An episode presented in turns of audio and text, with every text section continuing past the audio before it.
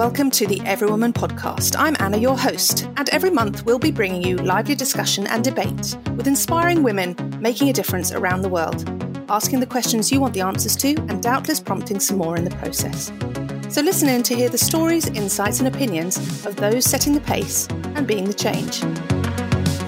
Today we're talking to Jasmine Twitty, who 5 years ago, at just 25 years old, became the youngest person ever to be appointed a judge in America for the Easley Municipal Court in South Carolina.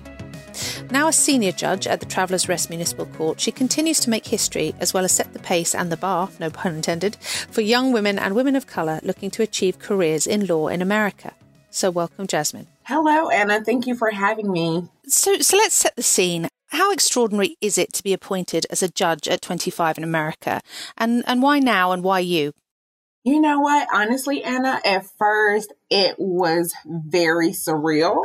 Like, is this moment happening? It was something I had envisioned for quite a few years before I was actually appointed. So once I arrived at that moment, it was just like a wow moment. Is this happening? But to go beyond that, it definitely has a deeper meaning.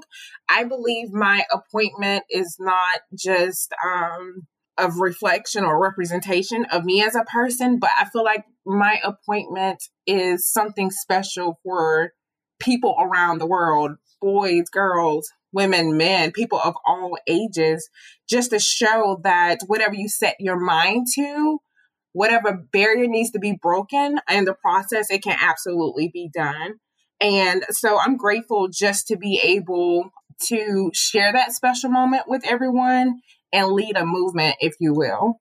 Did you have any idea of the significance of this appointment at the time? I mean, you started originally as a night clerk in the court, didn't you? I did. So when did this idea, did you think to yourself early on, you know, I'm going to go out, I'm going to smash some ceilings here? Or was it just a gradual evolution of understanding of your own power and of your own ambitions and achievements? It was definitely the latter. For one, I always knew I was interested in a role in government, like as early as elementary school. And so as I matured, that interest grew.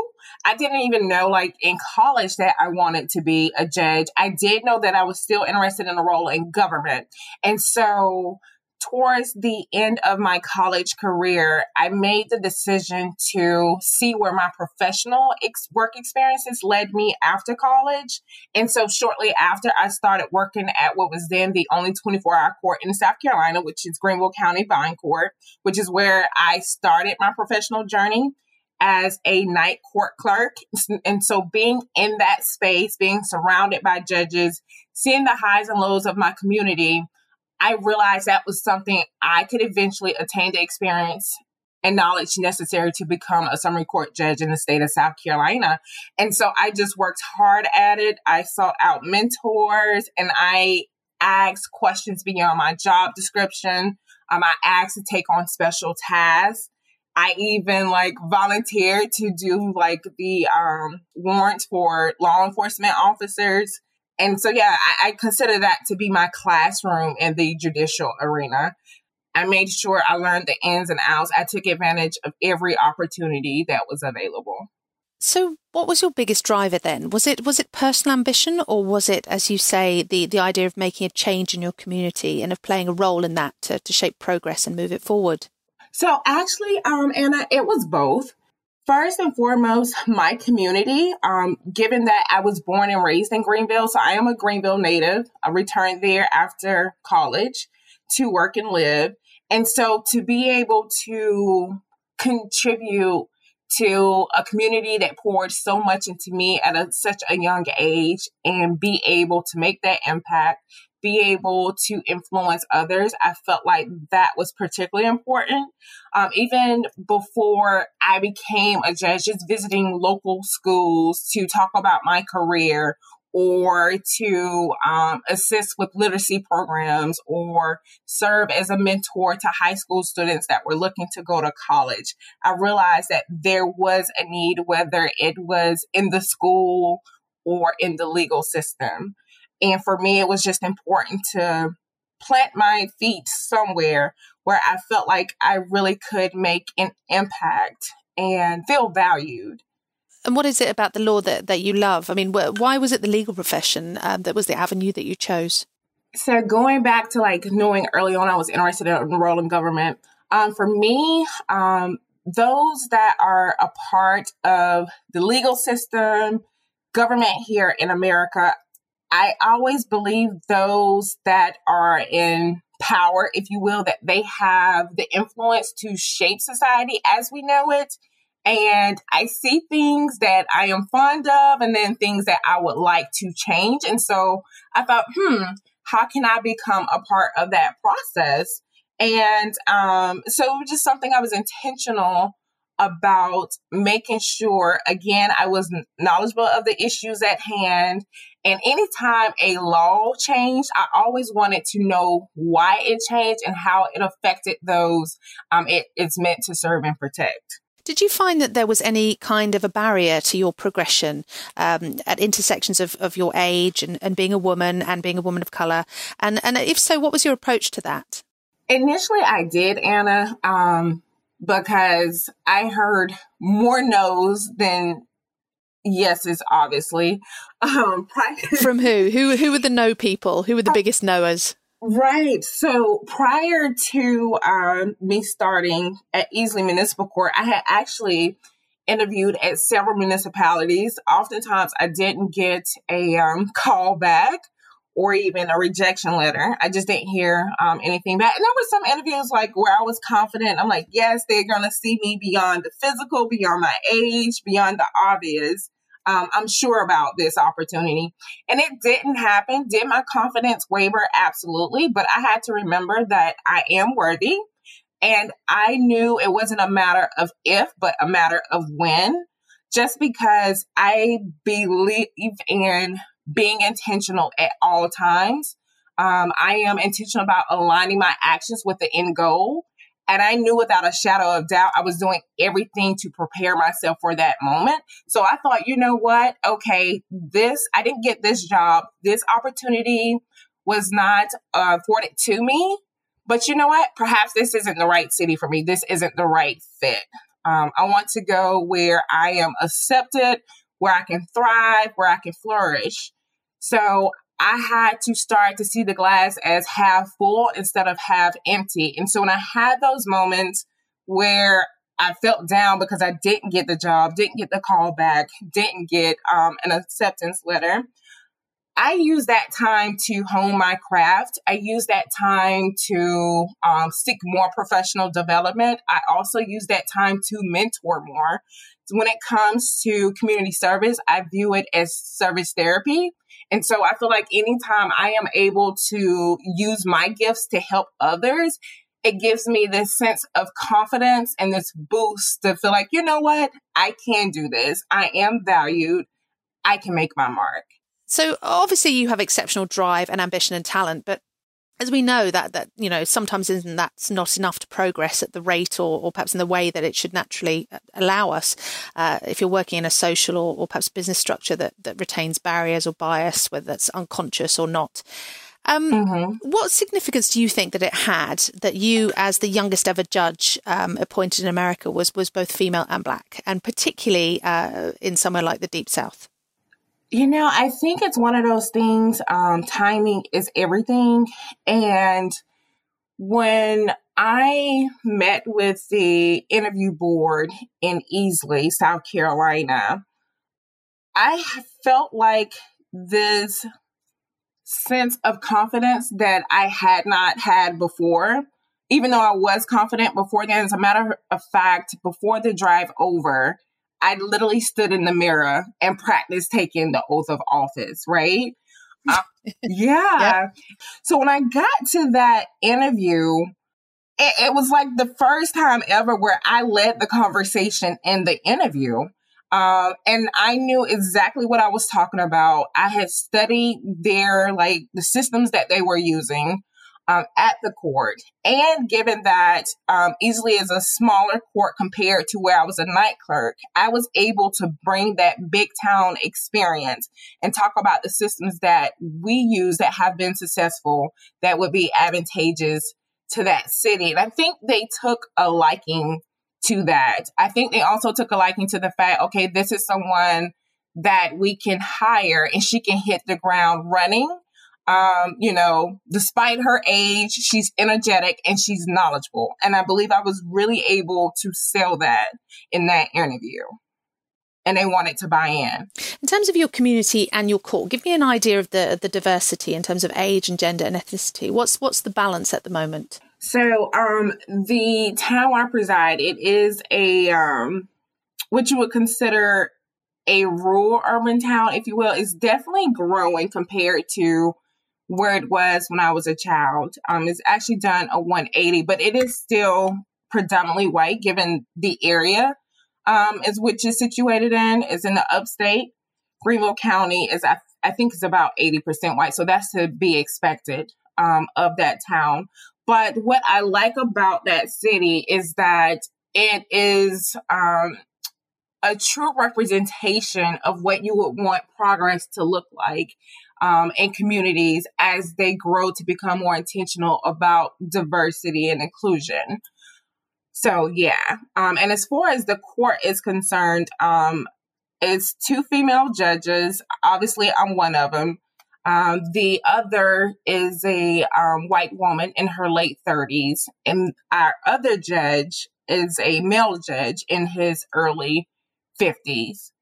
So when you said that the area you live in was a place that was moving forward in terms of diversity and inclusion, what do you see around you that's really positive in your community?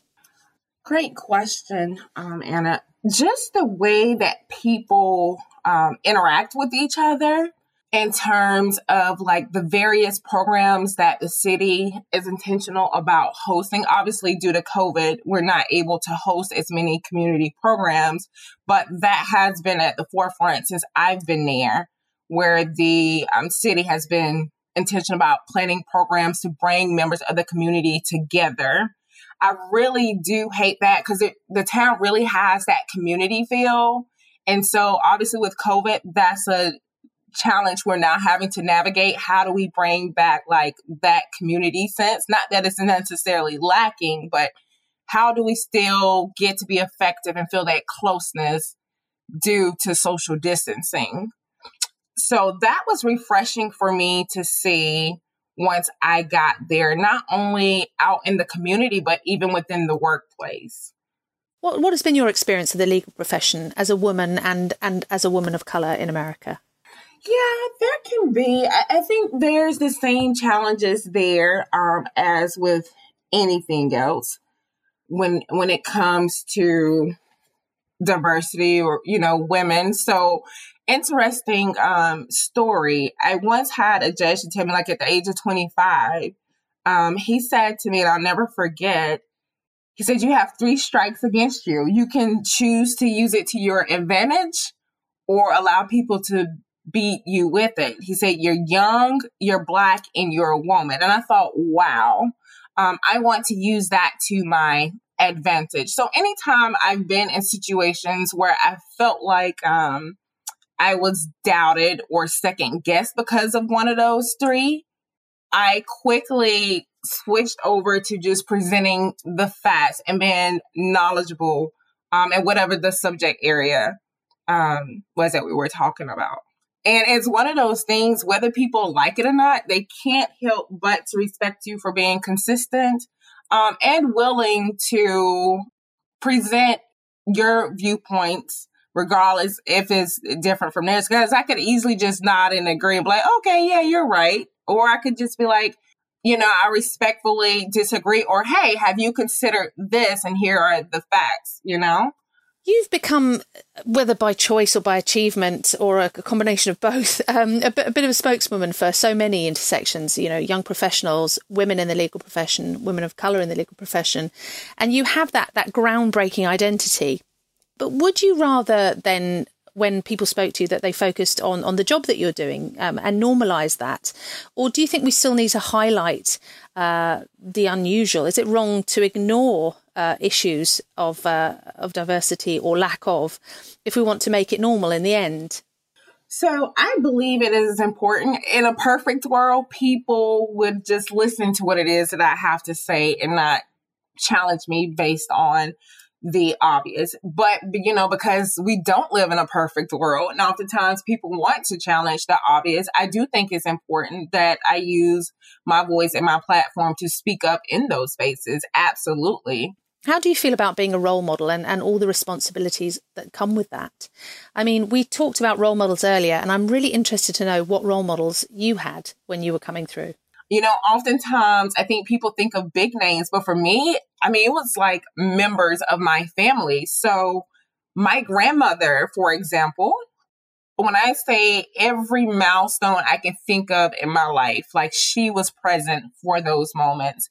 And she instilled in her children the importance of education and service. And in return, my mother instilled that in me and my siblings. And so as early as I can remember, education and service were at the forefront. So it's so much of who I am. And so that was one of my first role models, my mother included, just being a woman of intent. And obviously the woman that was of no nonsense, you know, making sure I stayed on the right track. Like growing up, we didn't even watch TV during the week. It was a treat on the weekends. The focus was school and service. And even when we were sick, you didn't have any days off. My mom got those school assignments and you did that classwork. So, you know, even summer breaks, I just remember thinking like, man, my friends, they get to enjoy summer, no schoolwork, no community service, no nothing. And it was just like, I just want a break. But now that I'm older, I understand it and I'm grateful for it.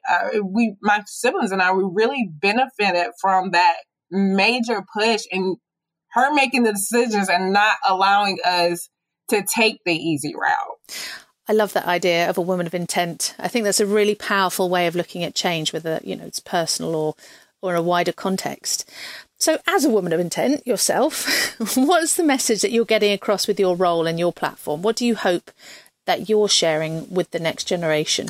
I hope what I am sharing is that it is important to remain true to who you are, and being true to who you are will lead you to where you want to be. Don't compromise yourself or your values for the sake of having an opportunity. Particularly, I think like when people, for example, when people see my social media, I think they probably expect to see like a stuffy personality or something that's very formal. But I choose to like show my youth and the fact that, you know, I'm more than just a judge. I am relatable. I am a person. I am a woman at the end of the day. And I too enjoy family, traveling, food.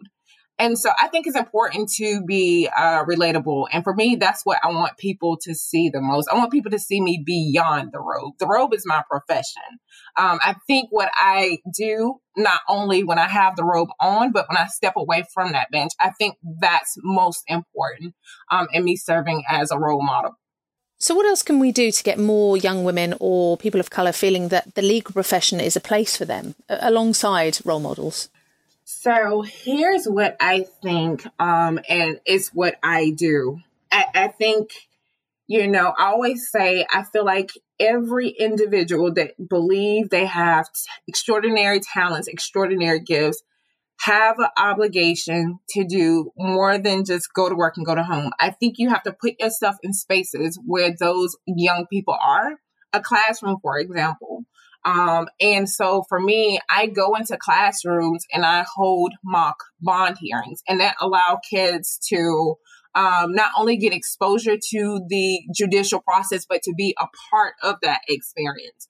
And so I think if more people of more professions actually went into schools and, you know, did some kind of scenario that allowed the kids to participate, it will open kids' minds up to professions or a world they never even thought about, you know? Because I believe early exposure is the best exposure. It's good to pique that curiosity as soon as possible. Is that when expectations are set? And is that one of the most fundamental things, challenging expectations that can allow people to look at their potential in a different way, perhaps? Yes, absolutely. Absolutely. Just imagine, like, for example, some children may not know what a podcast is, but like if you or someone from your team visited a classroom and, talk about what you did for a living, they're like, wow, I didn't know that existed. That sounds cool. You mean she gets to interview people and then people can play it back and listen to it on their phones? That sounds cool. I would like to learn more about that. So just something as, as simple as that, I think will have a lasting impact, especially for a child that decides to pursue that later on or learn more about it or decide to shadow someone that, journals or interview someone for a living. When you talk to girls or young women, coming back to something you said at the beginning about service, is that something you emphasize, the idea that the law can be of service? Oh, yes, absolutely. Absolutely. Because, as a matter of fact, obviously I am a judge, but for me, I felt like what I feel like I was created to do, which is to serve, I feel like this role allows me to further serve my community, And so, yeah, I do believe that the law, the legal profession should be viewed as that, as a way to help others. Absolutely.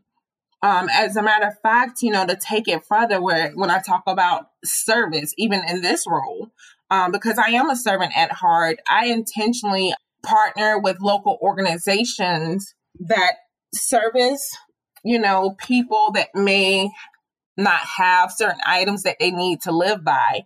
And so when they come before the court, I have these brochures readily available, like, hey, here's a brochure, whatever need you may have, every resource imaginable here in Greenville County is listed in this brochure. Please consult this, get the help that you need for yourself and your family.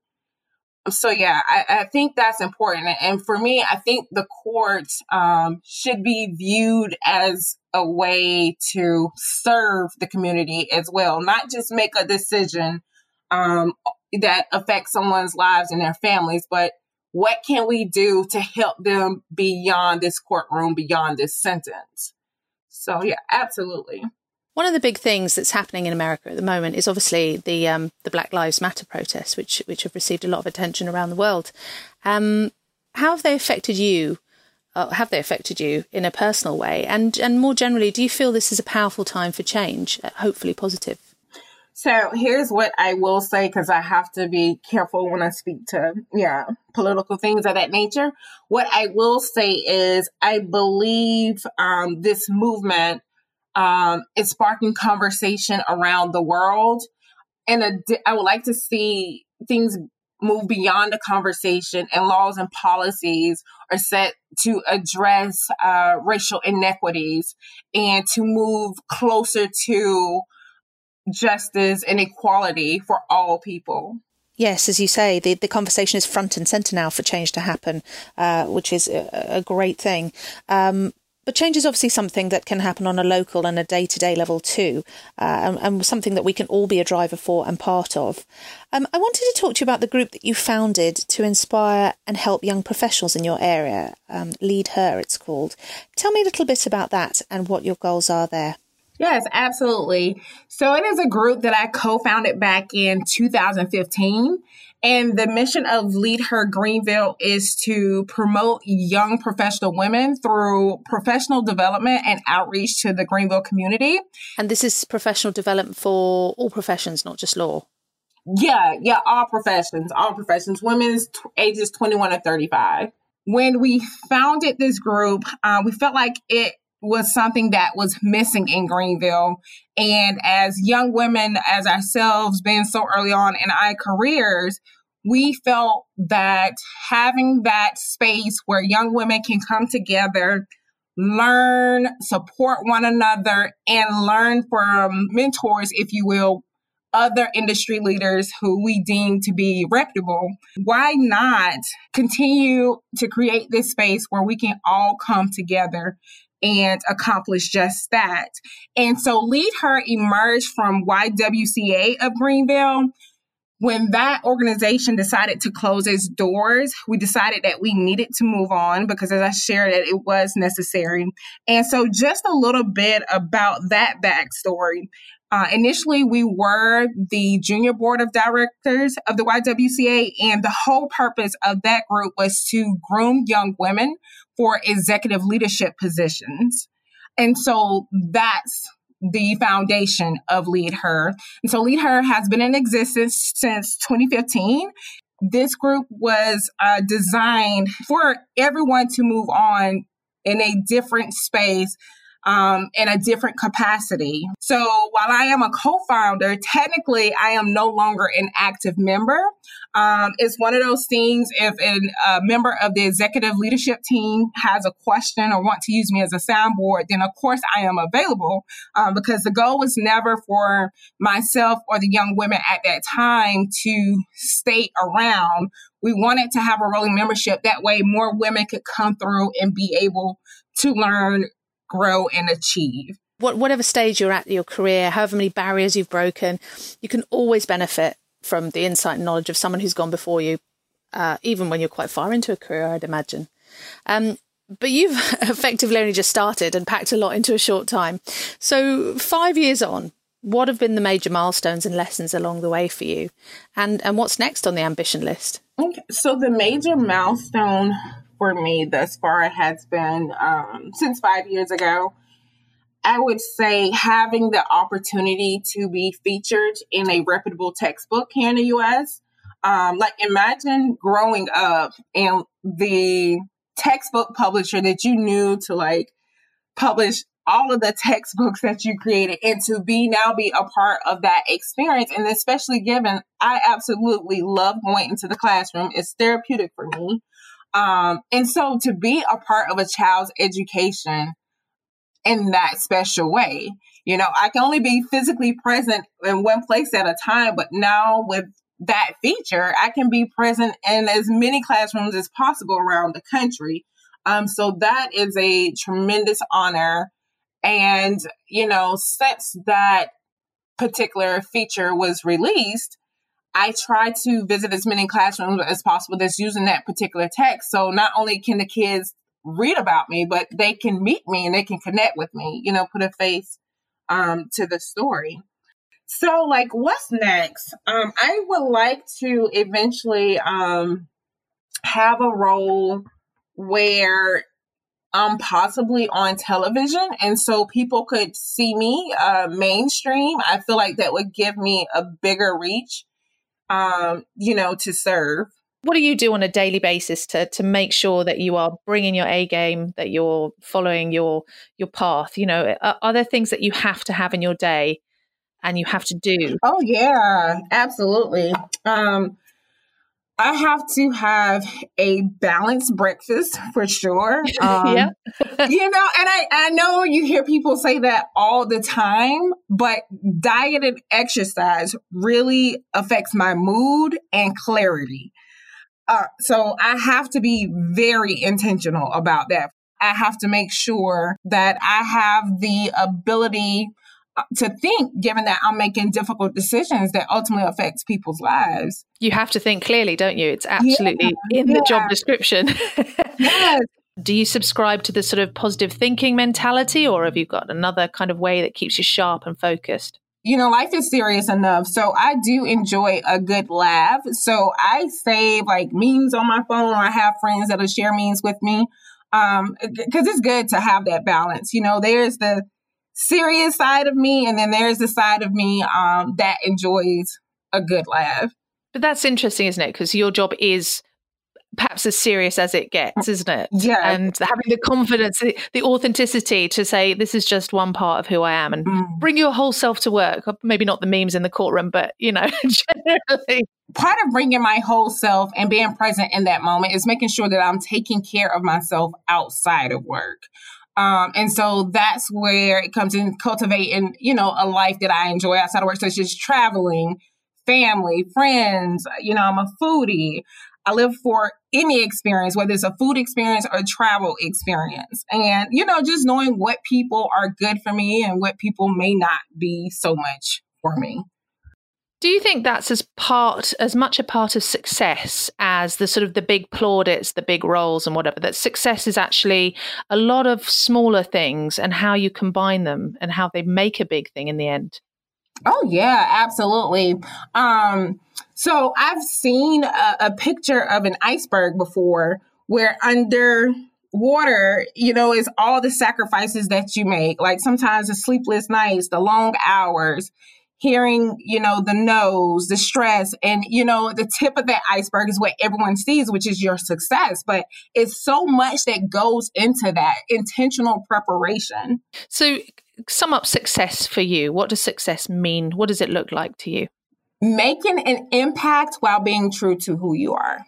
What's next in terms of the legal profession for you? Is there another barrier you can smash to be the youngest to do something else? What would you want to do and where would you want to take it? I mean, would you want to go into politics? Maybe. That's still to be determined, but I definitely could see myself in that arena one day. Absolutely. So what do you want your legacy to be when all is said and done? I know that's a long, long way from now. But yeah. You know, I want it to be... about intentionality. I just want to be remembered as this is someone who thought she could, so she did. And as a result, I can also do that. You know, I always say, have a plan. We know everything won't always go as well as planned, but at least you'll still have something to keep you on track, you know? Well, we'll wait and see what comes next. Jasmine Twitty, thank you so much for talking to us today. Thank you for having me.